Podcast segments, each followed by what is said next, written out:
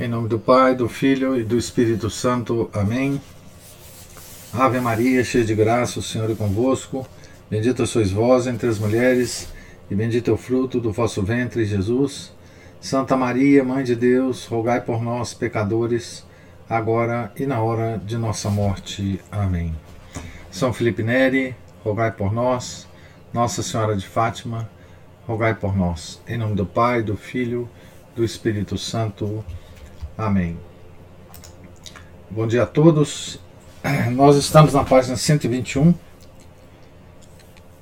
é, da biografia do São Domingos, escrita pelo padre Lacordaire. Bem no final da página. Manifestou ainda a Santíssima Virgem, por outra forma, na mesma época, a ternura maternal que sentia pela ordem. Aqui segue uma descrição da Sora Cecília.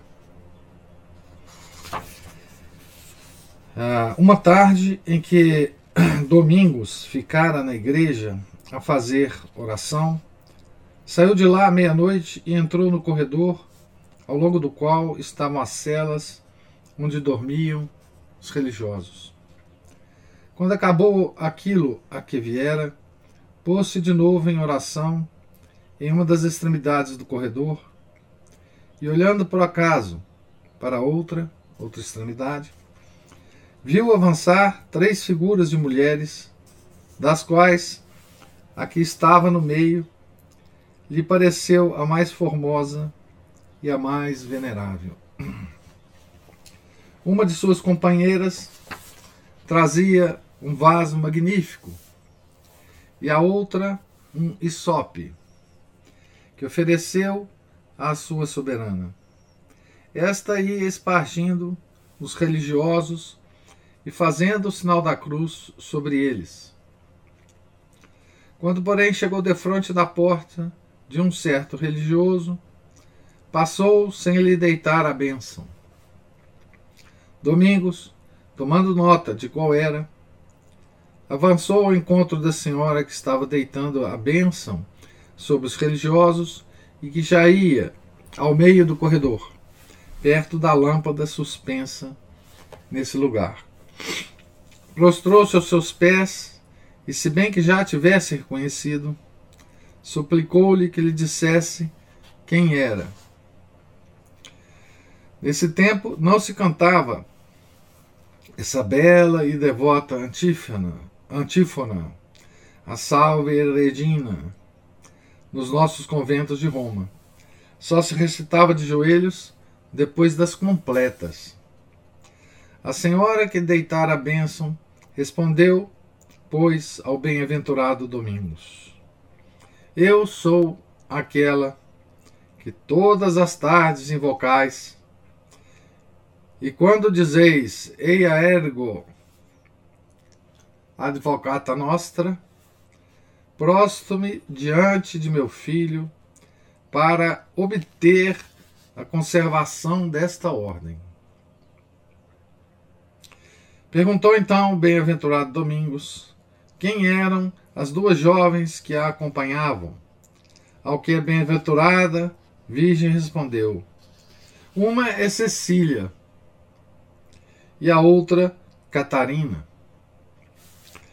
Perguntou ainda o bem-aventurado Domingos por que passara pela porta de um religioso sem lhe deitar a bênção. E ela respondeu: Porque não estava em uma postura decente. E acabando a sua volta, tendo aspergido e abençoado o resto dos religiosos, desapareceu.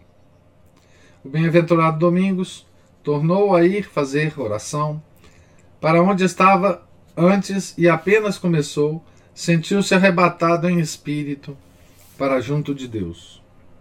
Viu o Senhor, tendo à sua direita a bem-aventurada Virgem, e pareceu-lhe que Nossa Senhora tinha um manto cor de safira. Olhando em redor, via diante de Deus religiosos de todas as ordens, mas nenhum da sua. Começou, portanto, a chorar amargamente e não se atrevia a aproximar-se do Senhor, nem de sua mãe. Nossa Senhora fez-lhe com a mão sinal que se chegasse. Ele, porém, não ousava aproximar-se, enquanto o Senhor, por sua vez, não lhe fez também o sinal.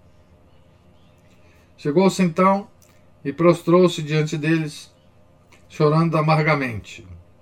Disse-lhe o Senhor: Por que choras dessa maneira? Ele respondeu: Choro porque vejo aqui religiosos de todas as ordens, e não vejo nenhum da minha. E o Senhor disse-lhes: Queres ver a tua ordem? E Domingos replicou, tremendo: Sim, Senhor.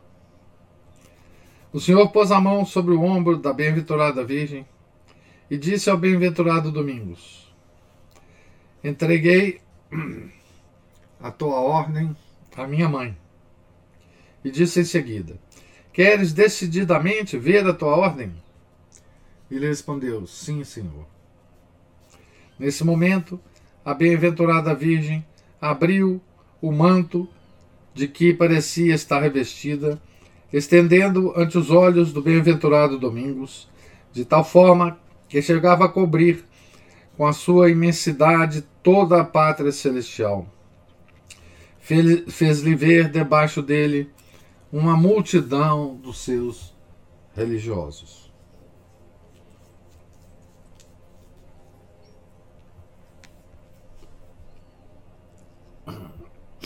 Prostrou-se o bem-aventurado Domingos, dando graças a Deus e à bem-aventurada Virgem Maria, sua mãe.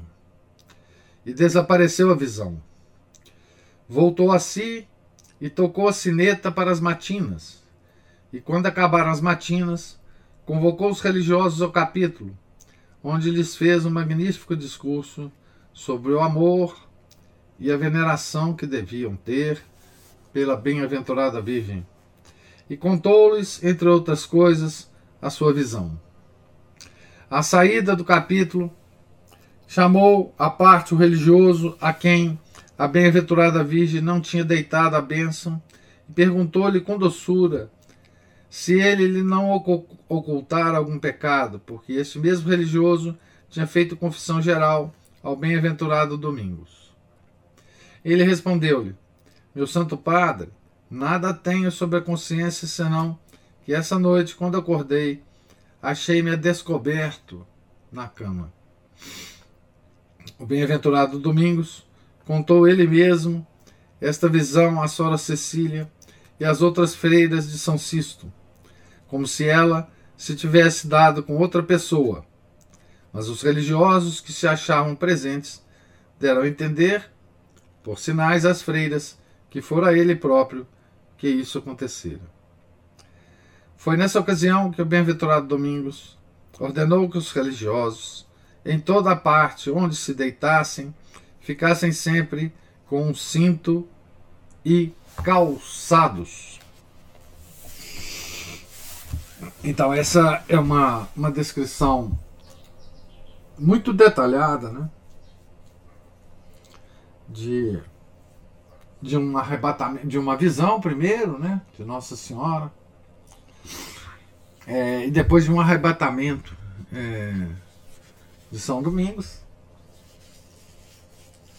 E mais uma vez, né, a gente comentava isso até, se não me engano, é, ontem, mais uma vez a, a, a, a proteção, né, a, a a, o amor que Nossa Senhora, a ternura né, que Nossa Senhora tinha pela, pela Ordem de São Domingos. Né? E como que ela mostrou a São Domingos a quantidade de santos que essa ordem teria, né?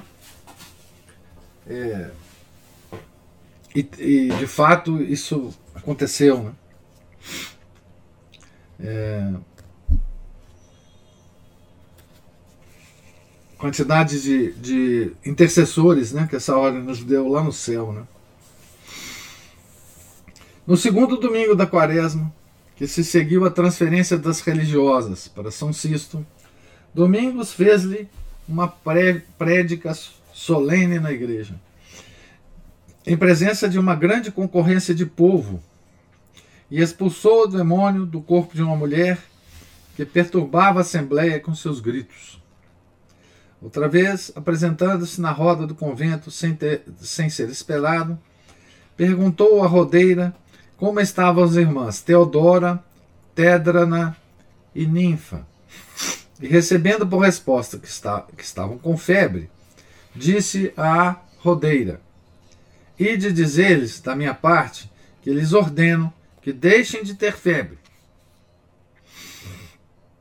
Foi feito, a rodeira for, foi ter com elas e apenas lhes intimou a ordem do santo, acharam-se curadas.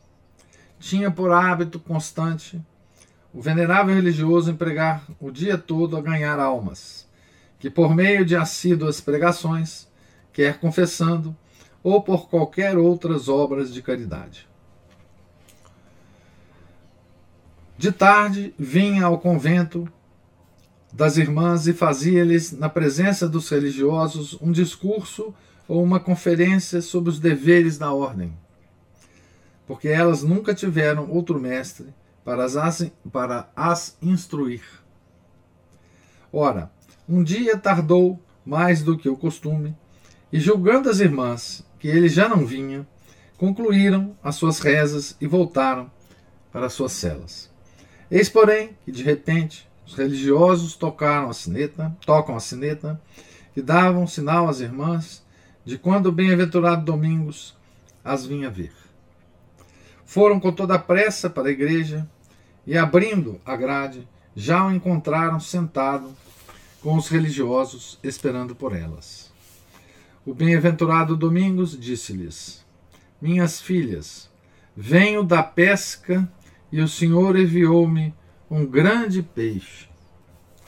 Dizia isso de Frei Gaudion, que recebera na ordem, e que era filho único de um certo Alexandre, nobre cidadão romano e homem de uma grande distinção. Fez-lhe, em seguida, uma longa conferência que as encheu de imensa consolação. Depois disse-lhes. Aqui também a narração é da, da Sora Cecília. Né? Seria bom, minhas filhas, que bebêssemos alguma coisa. E chamando o Frei Rogério, o guarda do celeiro, ordenou-lhe que trouxesse vinho e um copo. Tendo-os tendo o irmão trazido, disse-lhe o bem-aventurado Domingos que enchesse o copo até acima. Em seguida abençoou e bebeu ele primeiro e depois todos os religiosos presentes. Ora, eles eram em número de vinte e cinco, tanto clérigos como leigos, e beberam quanto quiseram, mas o copo ficou sempre cheio. Depois de todos beberem, disse o bem-aventurado Domingos: Quero que todas as minhas filhas bebam também. E chamando a irmã, a irmã Núbia, disse-lhe: Pegai no copo e dai de beber a todas as irmãs. Foi ela com uma companheira e pegou o copo cheio até acima, sem que se entornasse uma só gota. Bebeu primeiro a superiora, depois todas as irmãs, tanto quanto quiseram, repetindo-lhe a miúdo o bem-aventurado Domingos: Bebei à vontade, minhas filhas. Elas eram, então, cento e quatro e todas beberam quanto quiseram. E contudo, o copo continuou a ficar cheio, como se acabasse, acabassem de lhe deitar o vinho. E quando tornavam a levar, estava cheio até a borda. Feito isso, disse o bem-aventurado Domingos: Quero o Senhor que eu vá a Santa Sabina. Mas Frei Tancredo, superior dos religiosos, e Frei Otto, superior das irmãs, assim como todos os religiosos de superiora e todas as irmãs, se esforçaram por dissuadi-lo disso, dizendo-lhe: Santo Padre, vai adiantada a hora, é quase meia-noite, não é conveniente que saias daqui. Ele, porém, recusou-se a ceder aos seus rogos, dizendo: O Senhor quer absolutamente que eu vá, e ele enviará conosco o seu anjo. Escolheu, pois, para companheiros Frei Tancredo, superior dos religiosos, e Frei Otto, superior das irmãs, e pôs-se a, a caminho. Chegados à porta da igreja, por onde haviam de sair, eis que, conforme a promessa do bem-aventurado Domingos, um mancebo de grande formosura se apresentou a eles, tendo na, na mão um cajado e pronto a caminhar. Então o bem-aventurado Domingos fez passar adiante de si os seus companheiros, o mancebo ia na frente e ele atrás. E assim chegaram à porta da igreja de Santa Sabina, que acharam fechada. Quando o mancebo, que vinha com eles, empurrou um dos lados da porta, que se abriu imediatamente, é, que se abriu imediatamente. Entrou ele primeiro, em seguida os religiosos, e depois de todos o bem-aventurado Domingos, saindo logo mancebo. A porta tornou-se a fechar.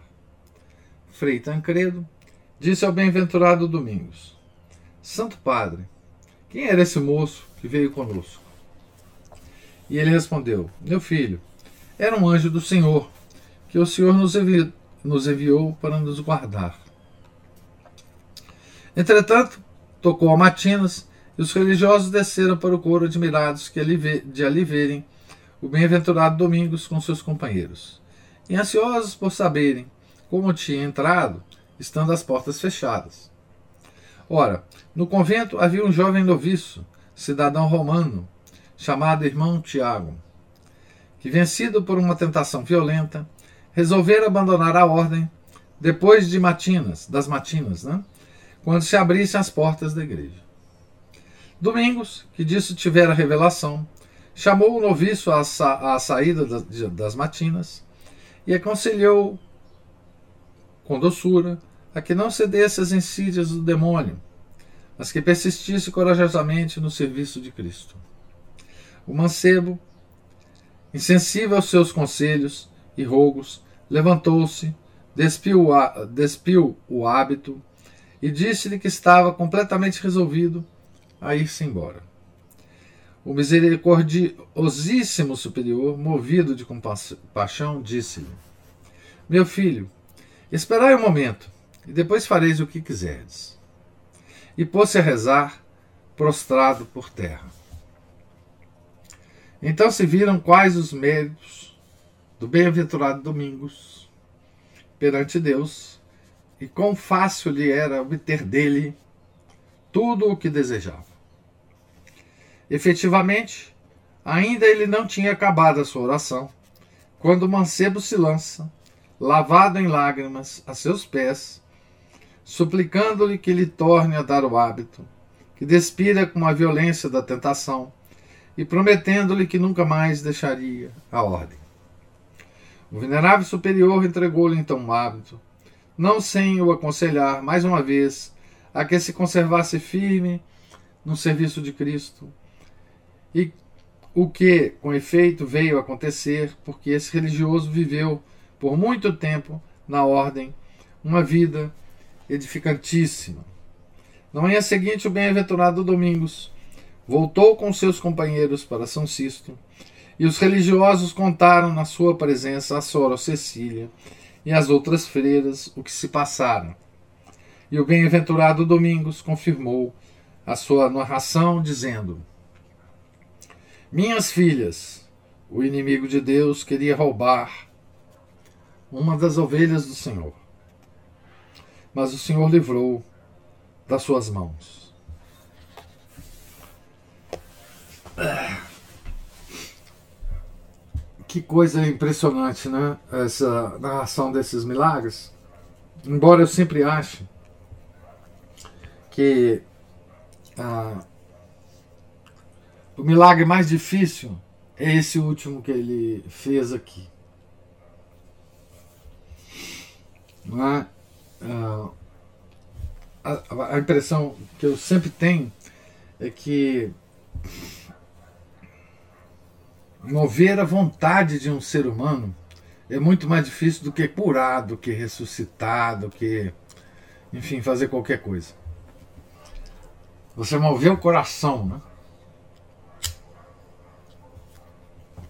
Que é o que ele fez com esse mancebo aqui, com esse rapaz, né? Que estava decidido a deixar a ordem. Então, é, me impressiona muito mais um, milagre desse tipo, né? É, do que do que os outros milagres. Ele moveu uma decisão de um ser humano, né? O ser humano tem livre-arbítrio, né? É uma das coisas mais extraordinárias com as quais nós fomos criados, né? E, e Domingos, eh, São Domingos conseguiu de Deus, né?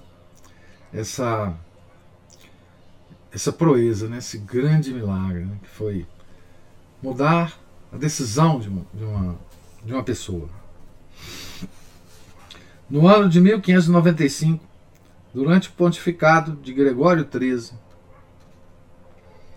tendo as religiosas de São Sisto, 1595 agora, né? tendo uh, as religiosas de São Sisto, de deixar o seu retiro, por causa da atmosfera doentia da Campina romana, vieram estabelecer-se junto ao Quirinal, no novo mosteiro de São Domingos e São Sisto, trazendo consigo nessa emigração, emigração a imagem da Virgem Santíssima, aquela que só ficava naquela igreja, né? Depois foi para São Sisto. São Sisto, desmantelado e abandonado, o mosteiro, ficou só, protegido pelas suas recordações. Nada ali atrai alguém nem os mármores preciosos, nem os bronzes cinzelados, nem as colunas arrancadas à antiguidade profana pelo cristianismo, nem os quadros pintados sob gessos imortais. Nada, enfim, do que encanta os olhos. Quando o estrangeiro, voltando do túmulo de Cecília Metelia e do bosque da ninfa Egéria, entra em Roma pela Via Ápia, avista à sua direita uma espécie de casebre grande e triste, dominado por um desses campanários potiagudos, tão raros na perspectiva romana. Passa por ele, porém, sem mesmo perguntar seu nome. Que lhe importa São Sisto, o velho? Aqueles mesmos que procuram, com amor, vestígios dos santos, não conhece o tesouro oculto dentro, de, dentro desses muros, e a que o tempo conservou a sua humildade. Passam, pois, sem que coisa alguma os advirta, pelo local onde viveu um dos maiores homens do cristianismo e onde operou tantos milagres. Subsistem ainda o pátio exterior, a igreja, as construções do mosteiro, a cerca e até a Revolução Francesa, os mestres gerais da ordem conservaram ali aposentos. O Papa Bento XIII, no século XVIII, tinha por costume ir ali passar alguns dias da primavera e outono e restaurara a igreja que estava a cair em ruínas. Agora o corpo do mosteiro está ocupado por uma fábrica do Estado, à exceção daquela célebre sala do capítulo onde Domingos ressuscitou três mortos.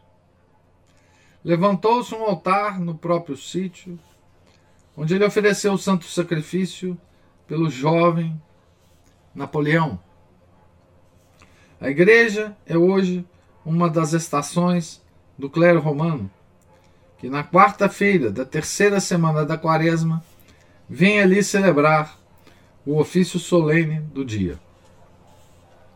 Santa Sabina teve melhor sorte. É verdade que desde o ano de 1273, durante o pontificado de Gregório X, deixou de ser a residência do mestre geral que a transferiu para o convento de Santa Maria Sopra, Sopra Minerva, no centro de Roma. O Aventino tornou-se assim tão solitário como a Via Ápia, e os próprios pássaros, seus primeiros hóspedes, já não o povoam. Uma colônia, porém, dos filhos de Domingos nunca deixou de viver à sombra dos muros de Santa Sabina, protegida também pela beleza da sua arquitetura. Vê-se na igreja, sobre um troço de coluna, uma grande pedra negra, afirma a tradição. Uma grande pedra negra que, afirma a tradição, foi arremessada pelo demônio contra Domingos para interromper as suas meditações da noite. Possui também o convento a estreita cela onde às vezes se recolhia, a sala onde deu o hábito a São Jacinto e ao bem-aventurado Ceslau, e num canto do jardim, uma laranjeira plantada por ele, estende seus pomos de ouro à piedosa mão do cidadão e do viajante. essa descrição final né, dele sobre o estado desses dois é, conventos, né, São Sisto e Santa Sabina, que eram é, os pontos, é, os lugares em que em que São Domingos dividia o seu tempo, né, diariamente. Santa Sabina é, o mosteiro do, dos frades, né? E São Sisto das Freiras, da Ordem Dominicana.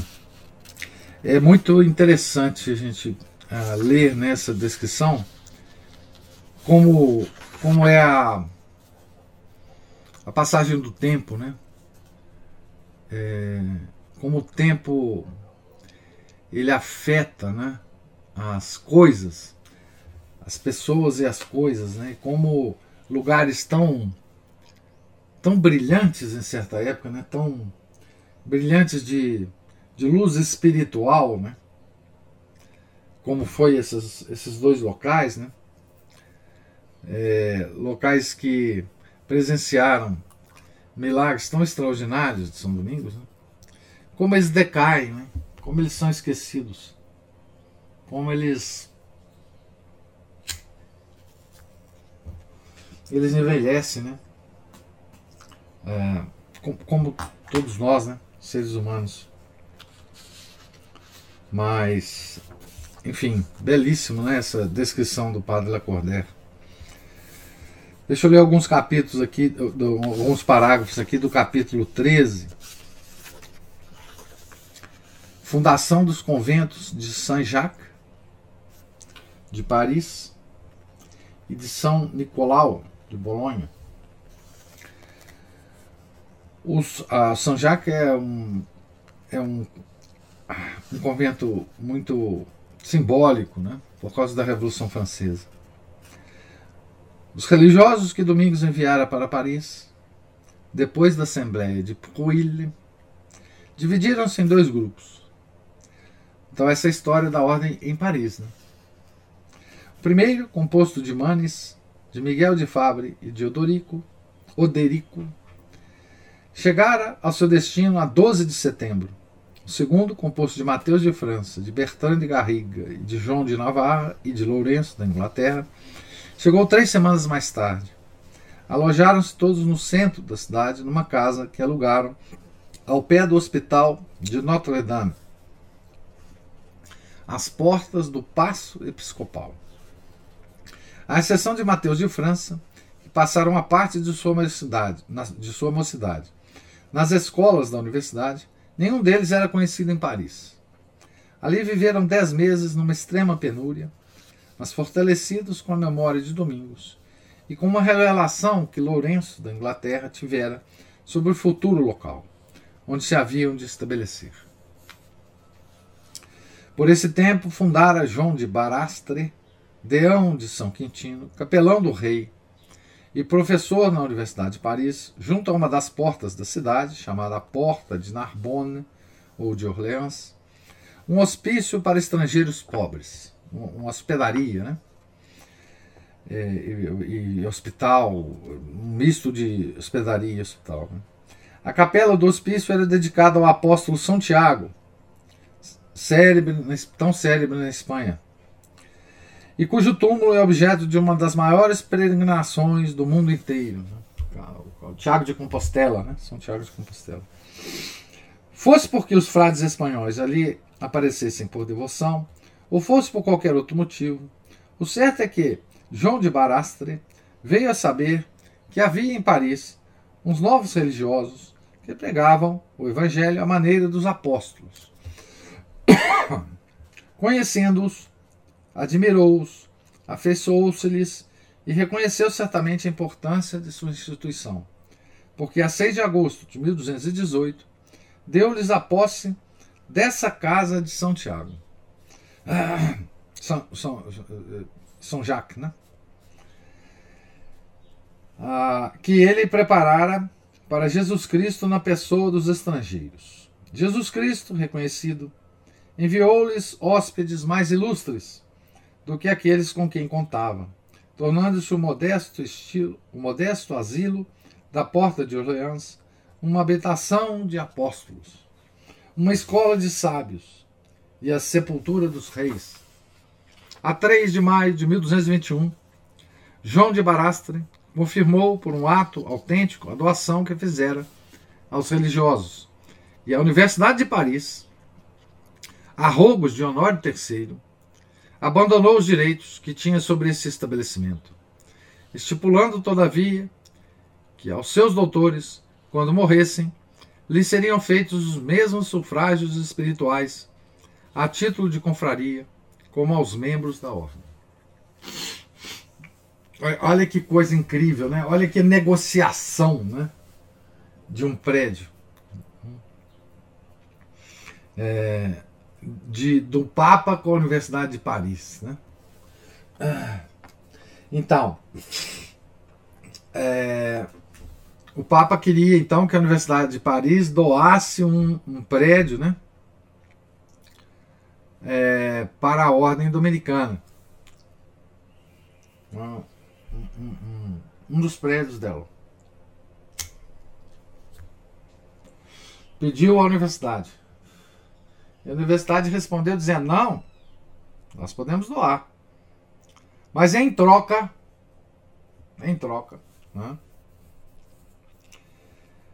O que, que eles pediram, né? Sufrágios espirituais para os seus doutores, os doutores da Universidade de Paris, quando esses morressem. Ah, a título de confraria os mesmos sufrágios né, que eram conferidos ou oferecidos aos membros da ordem, da ordem americana. Né? Veja que a, o, o, o, o, laço, né, o, o estreito laço entre a Universidade de Paris e a Ordem dos Dominicanos. Né? Depois é, algum tempo depois, né? Até disso, né? É, haverá um, um doutor, né? É, na, na Universidade de Paris, é, da Ordem Dominicana, né? um doutor que dava conferências é, abertas. Olha, olha que coisa incrível essa, essa, esse século, né? Nós estamos no século XIII. Santo Tomás de Aquino, ele dava aulas na Universidade de Paris é, que só grandes doutores davam, né? os maiores doutores davam. Não era qualquer um que dava esse tipo de aula, né? Era uma aula em que ele ia para uma sala que normalmente ficava cheia, lotada, né? em que os ouvintes podiam fazer perguntas a ele sobre qualquer assunto. Uma coisa incrível. Né? Vê se, se um doutor hoje é, se submete a uma coisa dessa, um doutor de, de uma universidade, né? É, frente a uma audiência que pode fazer para ele perguntas sobre qualquer assunto. Ele respondia pacientemente. Né? Ah, poucos anos depois, em poucas décadas depois, ah, um italiano, frade da ordem, o Frei Tomás, né? estava pontificando então na, na Universidade de Paris. Né? É, eu vou eu vou terminar aqui com essa doação. Amanhã a gente pega essa essa parte aqui e desenvolve. Eu estou na página 128, né? logo no topo da página. É, logo depois da, do comércio que houve entre a Universidade de Paris, um santo comércio, né?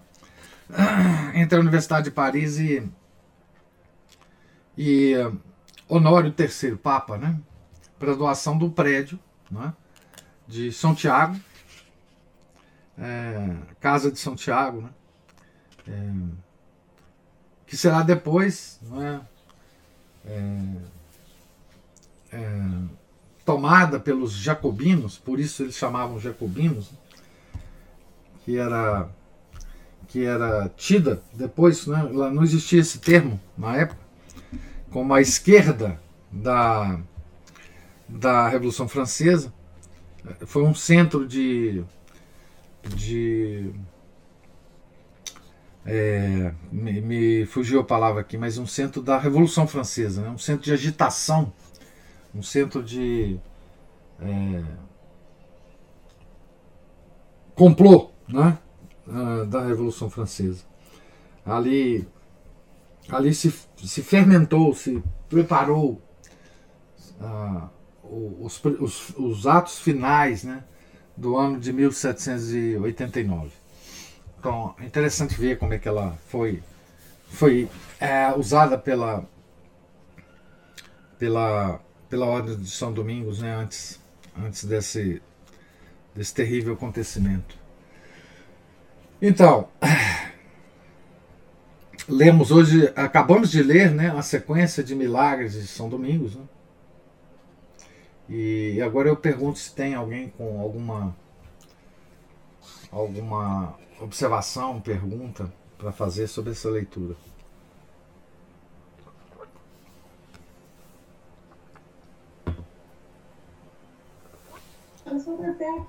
Então, o São Domingos e a, e a, e a obra dele não, não rezavam o texto.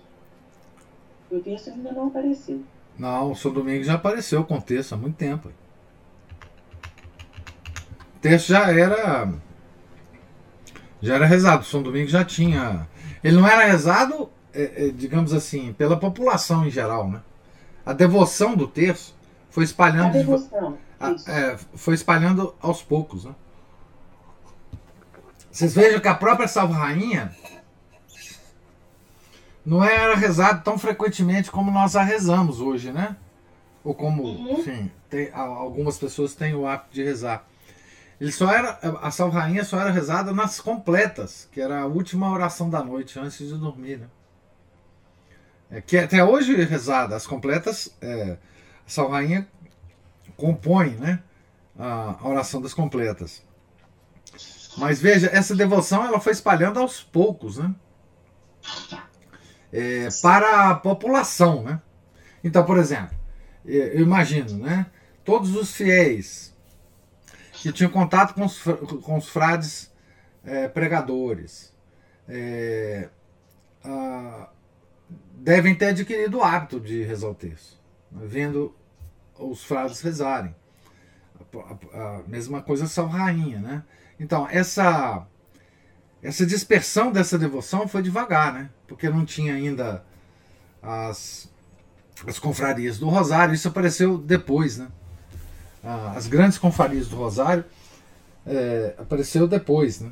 Ah, e veja, aqui tem uma descrição muito interessante, que foi a primeira vez que eu li, que é o seguinte, o Rosário, a devoção do Rosário, ela é, praticamente desapareceu da na igreja no século é, 14, 15, por causa da, dos vários eventos, né, a peste, o grande cisma do, do Ocidente, tudo. E ela foi só se recuperar no século 15, 16. E aí sim com força. Né? É, mas sim, o São Domingos já tinha o, o Rosário ah, na mão essa descrição também de Nossa Senhora a ele, dizendo: Eu sou aquela que todas as tardes invocais, e quando dizeis, ei a égua invocada a nós, prosto-me diante do meu filho. É. Eu fiquei. Eu fiquei impressionada aqui, fiquei estatelada. Pois é, a gente, uh, é porque uh, a gente não sabe, né? Graças a Deus que a gente não sabe, porque isso daria daria motivo para a gente ficar tão orgulhoso, né? Então, graças a Deus, a gente não sabe. É, o efeito que uma Ave Maria ou uma Salredina tem é, no céu, né? Isso tudo nos é ocultado porque não seria não seria suportável por nós sabermos esses efeitos, né? É, mas tem uma oração que a gente reza antes da Salve Rainha, né? Que faz, fala assim: E para vos obrigar, nós vos saudamos com esta salve rainha. Quer dizer, essa pequena oração que a gente faz antes do, do da salve rainha, né? Ela já tem uma, um caráter distintivo, né? Como assim nós vamos obrigar a Nossa Senhora a nos proteger, a nos a nos cobrir com seu manto, né? Porque é isso que a gente pede nessa oração inicial, né? Infinitas graças vos damos, soberana rainha e para mais vos obrigar. Não é assim que a gente fala? Então, como assim nós obrigamos Nossa Senhora a alguma coisa, né? É exatamente por causa do efeito. Qual é que é? Isso sempre me surpreendeu também. Pois é. Como nós vamos obrigar Nossa Senhora a fazer alguma coisa, né? Mas é exatamente por causa do efeito que essas orações marianas, né? Tem sobre Nossa Senhora no céu. E cada um de nós né, que, que, que rezamos tem esse efeito em Nossa Senhora. Né? É, ah, dizem os, os entendidos, né? os grandes comentadores de Nossa Senhora, né? Que a primeira parte da Ave Maria é a saudação do anjo, né? Quando da, da encarnação do Verbo, né? Dizem esses estudiosos que toda vez que um, um ser humano repete a saudação do anjo, né? Nossa Senhora fica extremamente tocada no céu. Porque ela lembra da cena, né?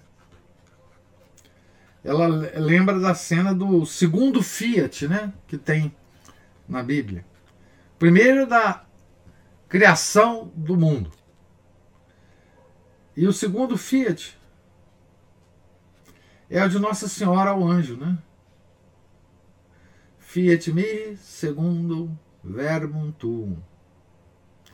Então, essa aceitação de Nossa Senhora para a encarnação. Né? Então, essa toda essa coisa volta à lembrança de Nossa Senhora, né? Como se ela pudesse esquecer alguma coisa, mas enfim. Dizem ah, os comentadores que essa que a Ave Maria é, toca especialmente Nossa Senhora quando a gente repete a saudação do anjo. Né? E sabe-se lá o que mais, né? Sabe-se lá o que mais, né? Então, uma, uma Ave Maria rezada com devoção, né? uma única, né? Não precisa ser a 150 Ave Marias do Rosário, mas uma Ave Maria apenas, né? Rezada com devoção, tem esse efeito, né? No coração de Nossa Senhora. Né? Então, a gente deve sempre lembrar isso, né? Quando a gente está rezando. Mas esse efeito, é, como eu disse, graças a Deus, ele nos é desconhecido, né? Como nós, né? Esses mistérios da nossa religião são impressionantes, né? Como nós, miseráveis que somos, podemos mover o coração imaculado de Maria e o sagrado coração de Nosso Senhor. Ninguém sabe, né? Ninguém sabe. É, quando dizemos mover o coração, né? Como a gente sabe, é mover a vontade deles. É mover a vontade deles, né? Então, mover a vontade de Nosso Senhor, mover a vontade de Nossa Senhora. É. Como que a gente faz isso? Não sabemos. Né? É, não sabemos as operações disso, porque são operações da graça, né? E não da natureza. Né? É, é puro, puro mistério, né? É, que e veja em toda essa operação, né? da nossa devoção e da nossa reza, nós movemos alguma coisa que nós não sabemos o que é. E nós recebemos em troca é, um movimento em troca, né? que é o um movimento da graça vindo deles, né? que também nós não entendemos. Né? E por que, que a gente faz isso? Por causa da virtude teologal da fé. Não é? por causa da virtude teologal da fé. É, que é uma virtude que é dada, que nos é dada por Deus. Né? Então, é, nessas operações. É agora, os santos têm capacidade de ver isso, né? É, é, mas graças a Deus nós não temos, né? Porque nós não temos, nós não temos o o suporte, a firmeza do santo para não nos perdermos. Se nós soubéssemos que as nossas orações causavam esses efeitos em Nosso Senhor e Nossa Senhora. Graças a Deus nós não sabemos. Né?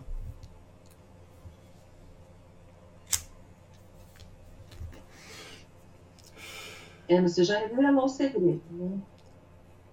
É, que, que é segredo? Esse aí, ué. Uai, isso, eu, eu revelei só. Eu, é, eu não revelei segredo nenhum, né?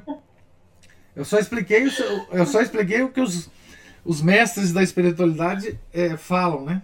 Mas. É. é, é, São Domingos poderia muito bem explicar isso para as freiras de São Sisto e para os freis de é, Santa Santa Sabina. Ele sabia, mas a explicação dele uhum. era para os frades e para as freiras. Né? Enfim, ele sabia, mas também muitos lá não sabiam. Né? E os leigos que estavam ouvindo São Domingos também não sabiam. É, então, é, é, eles sabiam diante de quem eles estavam, né? porque o cara ressuscitava as pessoas, curava as doenças, dava ordem para uma febre baixar uma ordem indireta, né? Não sei se vocês observaram. Fala lá para as três que eu estou ordenando que a febre delas passem. É, e, e, e, quem deu essa ordem. Você vê, eu fiquei imaginando a cena. Pois é, quem deu, foi uma freira que foi lá no, no na, na, enfermaria, né? Onde elas estavam. Falou: Ó, São Domingos falou para sua fé passar. Né? Então, é, veja é, que, que então, diante de quem elas e eles estavam, é, eles, eles sabiam, né?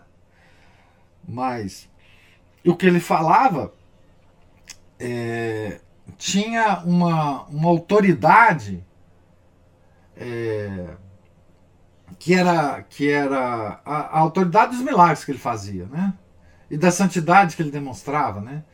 E das orações que eles viam ele fazer, né? Das êxtases que eles viam ele ter, das levitações, enfim, né? Essa é a autoridade que ele tinha. Mas eles mesmos não sabiam, né? Eles estavam diante de um portento, né? E recebia deles a, a, a doutrina, né? Mas eles mesmos não sabiam, né? Ou seja, em torno de São Domingos, é, por isso que ele que, que a, a narrativa do livro sempre fala assim: alguém ficou sabendo que existe um grupo de frades que pregam o evangelho como os apóstolos. Porque também em torno dos apóstolos ocorriam vários milagres. Né? Então, é, esse como os apóstolos também continha essa, essa, essa atmosfera de santidade e de milagres né? Que envolvia São Domingos. Né? É, é, enfim, é, era, era realmente uma, uma, uma, uma figuração de um apóstolo, né? de São Paulo, São Pedro, é, pregando, né? os outros todos, né? é que, que ocorriam milagres. Né? Enfim, então. É, mas, mas tudo que ele explicava era, era envolvido de mistério, o mistério da nossa fé, né? É, de coisas que a gente não consegue entender, né? Eu, eu sempre, quando rezo aquela oração inicial, né, infinitas graças dão sobre a rainha, e quando eu falo assim, para mais vos obrigar, essa palavra sempre tem para mim uma, uma conotação tão misteriosa, mas tão cheia de luz, né? Aliás, uma das coisas mais interessantes dos nossos mistérios, da nossa religião, né? Que eles são cheios de luz, né? São mistérios é, é, que, que, que, que, clareiam, né? Mistérios que, que revelam coisas. É, Jess sempre dizia isso dos nossos mistérios, né? É, são mistérios que criam, que geram, que têm uma, uma força geradora, não é? que tem uma força criativa. Não é? É, Para nós ainda mistérios, mas é, se a, a, gente adere a eles através da fé, eles, eles geram coisas. Né? Eles, eles são fecundos. Né? Então, é, eu sempre eu sempre falo para mais vos obrigar é, com uma certa não sei como eu descrevo como descreve isso uma certa um certo medo, uma certa timidez, um certo. É, um certo. Eu fico deslumbrado. Constrangimento? É, não, é, não chega a ser desconstrangimento, mas é um, é um deslumbre misturado com uma certa, uma certa cautela, uma certa. É, Aquela hora assim, como que pode? É, é. Com uma certa interrogação, né? Uma certa é, interrogação. Gente, é, querendo ou não, é uma fração de segundo que a gente para nessa palavrinha. É, é uma coisa assim. Ah. Eu, como não entendia, eu falava no sentido de agradecimento. Não, mas é obrigar mesmo. Não é obrigado, não. É obrigar. Para mais vos obrigar. Né? É... Pois é, mas isso não fazia sentido para mim. Como obrigar Nossa Senhora? É, então, mas também. É. Já não entendia, não. Mas eu também não entendo, não. Mas assim, é assim, né? É, dizem, dizem que é assim. Nossa Senhora fica é, feliz no céu, né? Fica fica agradecida mesmo. Fica dizendo obrigado, uhum. né? É... Fato é, não sabemos lidar com isso. Não. Você sabe que tinha, tem uma tem uma passagem é, muito interessante é, do professor Orlando Fedeli. É, uma vez ele comentou aqui, aqui em Belo Horizonte mesmo, que alguém tinha perguntado para ele o que, que, ele faria se Nossa Senhora tivesse aparecido para ele. Eu acho que eu já contei esse caso para vocês. E, e, ele dizia assim: Já. É, se Nossa Senhora aparecesse para mim, eu sairia correndo. Eu saio correndo. É. Ele falou: olha, se fosse mesmo Nossa Senhora, eu sairia correndo. Por quê? Porque eu não suportaria o peso de ter visto Nossa Senhora e não me orgulhar disso. É, então, seria minha perdição. Porque como que é que Nossa Senhora vai aparecer para mim? Né? Um miserável é, pecador. Agora, se fosse o demônio, é, eu também sairia correndo. Então, nas duas hipóteses, vendo Nossa Senhora, ou uma figura que parece Nossa Senhora, eu sairia correndo do mesmo jeito. Né? Então, assim, é, é, é, mais ou menos isso, né? Quer dizer, é, e, é, imagina se, se cada vez que nós rezássemos uma Ave Maria com devoção, uma salvainha, nós víssemos lá no céu Nossa Senhora nos agradecendo, nós não suportaríamos esse peso. Nós não suportaríamos esse peso. Não é? Porque a gente comanda com as nossas orações forças extraordinárias, muito mais fortes que as forças da natureza. Né? Vocês lembram? Eu não sei se vocês lembram. Nós fizemos aqui a leitura na quaresma do ano passado, 2020, né, do livro A Alma de Todo Apostolado. E lá tem uma frase que eu não vou saber reproduzir aqui direitinho, mas é o seguinte: é, que a, a oração, ela,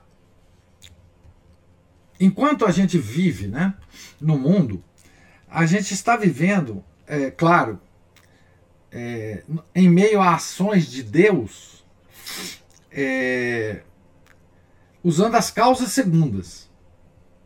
Os homens, os acontecimentos e as circunstâncias da nossa vida. Né?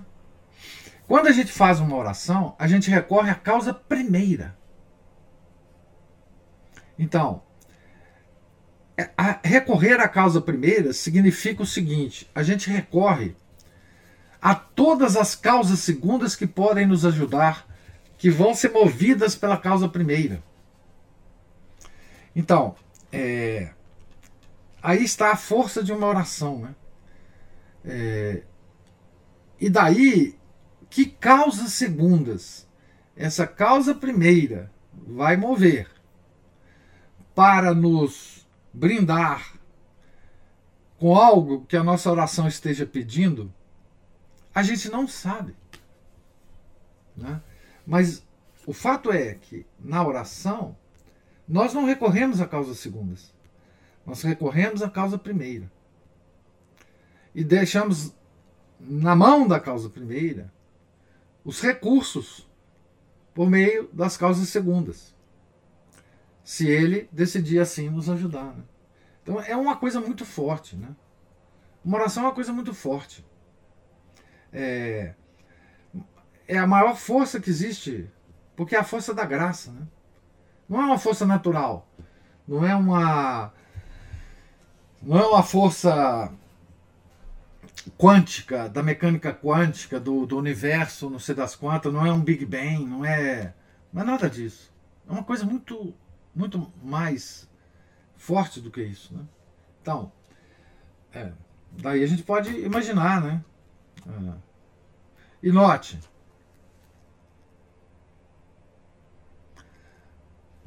é, como é que chama aquela característica que os teólogos dão a Nossa Senhora, né? Onipotência.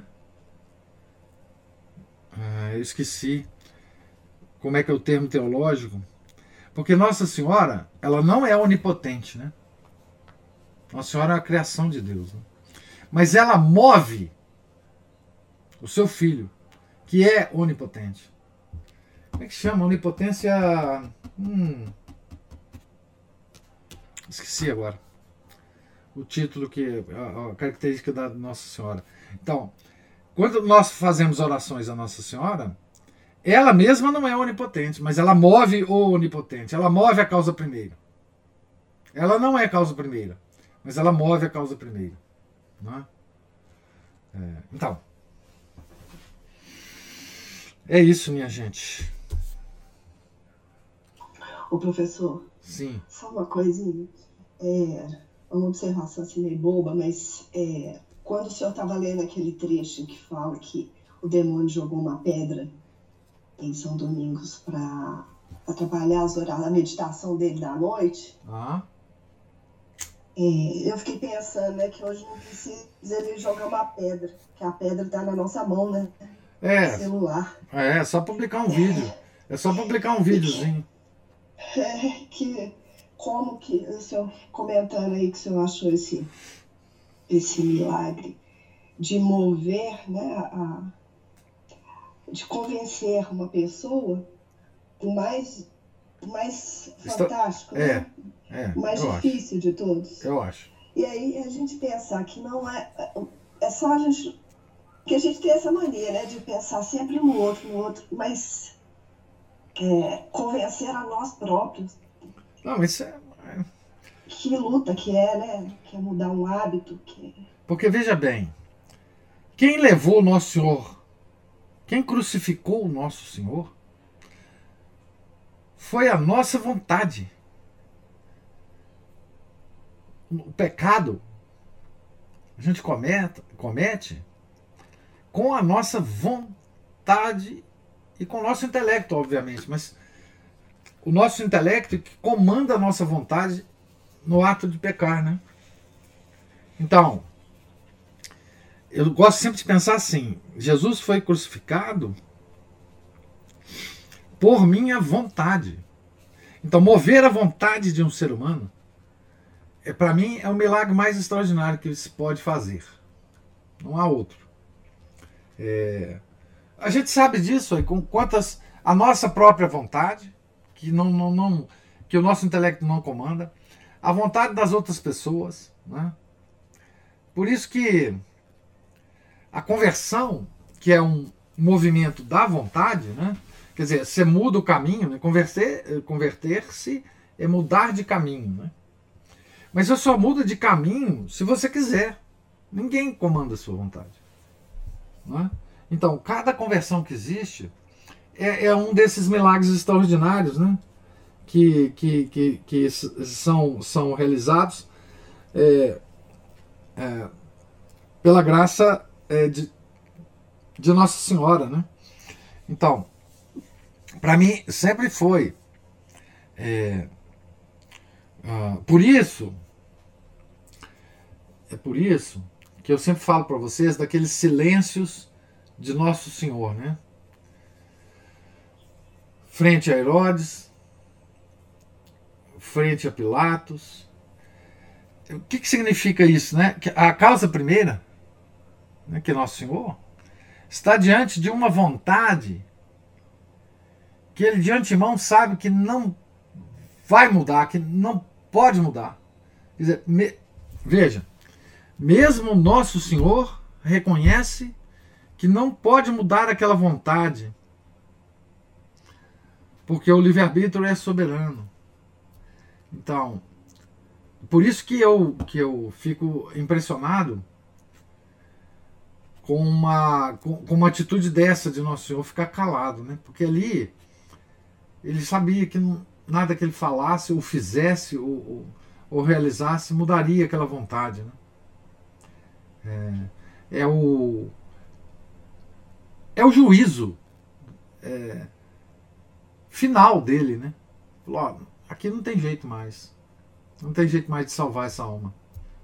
E quanto isso deve ter tê-lo feito sofrer, né? É, naqueles momentos de silêncio justamente por causa da vontade do ser humano. A vontade do ser humano é, é absolutamente é, soberana. Nem Deus, é, perante uma vontade, perante uma decisão já tomada pelo ser humano e, e, e irreversível, nem Deus consegue nada. Nem Deus. Né? Ah, porque o nosso Deus não é aquele do o Alá, né? Porque o Alá é um Deus que pode tudo, é, enfim. O nosso não, né? o nosso respeita a nossa, nossa vontade. Né? Então, então, então, nós temos o poder de mover com as nossas orações a vontade de Nossa Senhora né? e, por conseguinte, do Nosso Senhor. Então, é, é isso aí é um. Eu, eu tenho uma uma, é, eu particularmente tenho dificuldade, é o horário que eu tenho mais dificuldade de rezar é à noite. É assim, parece, tem, uma, tem uma, uma, um sentimento meio coitadista meu que fala assim, nossa, já trabalhou o dia inteiro, agora é hora de relaxar. Hum. E aí eu disperso. Então, é, mudar esse hábito está muito difícil. Muito difícil mesmo. É, mas, o, Ana Paula, as orações, elas variam muito, né?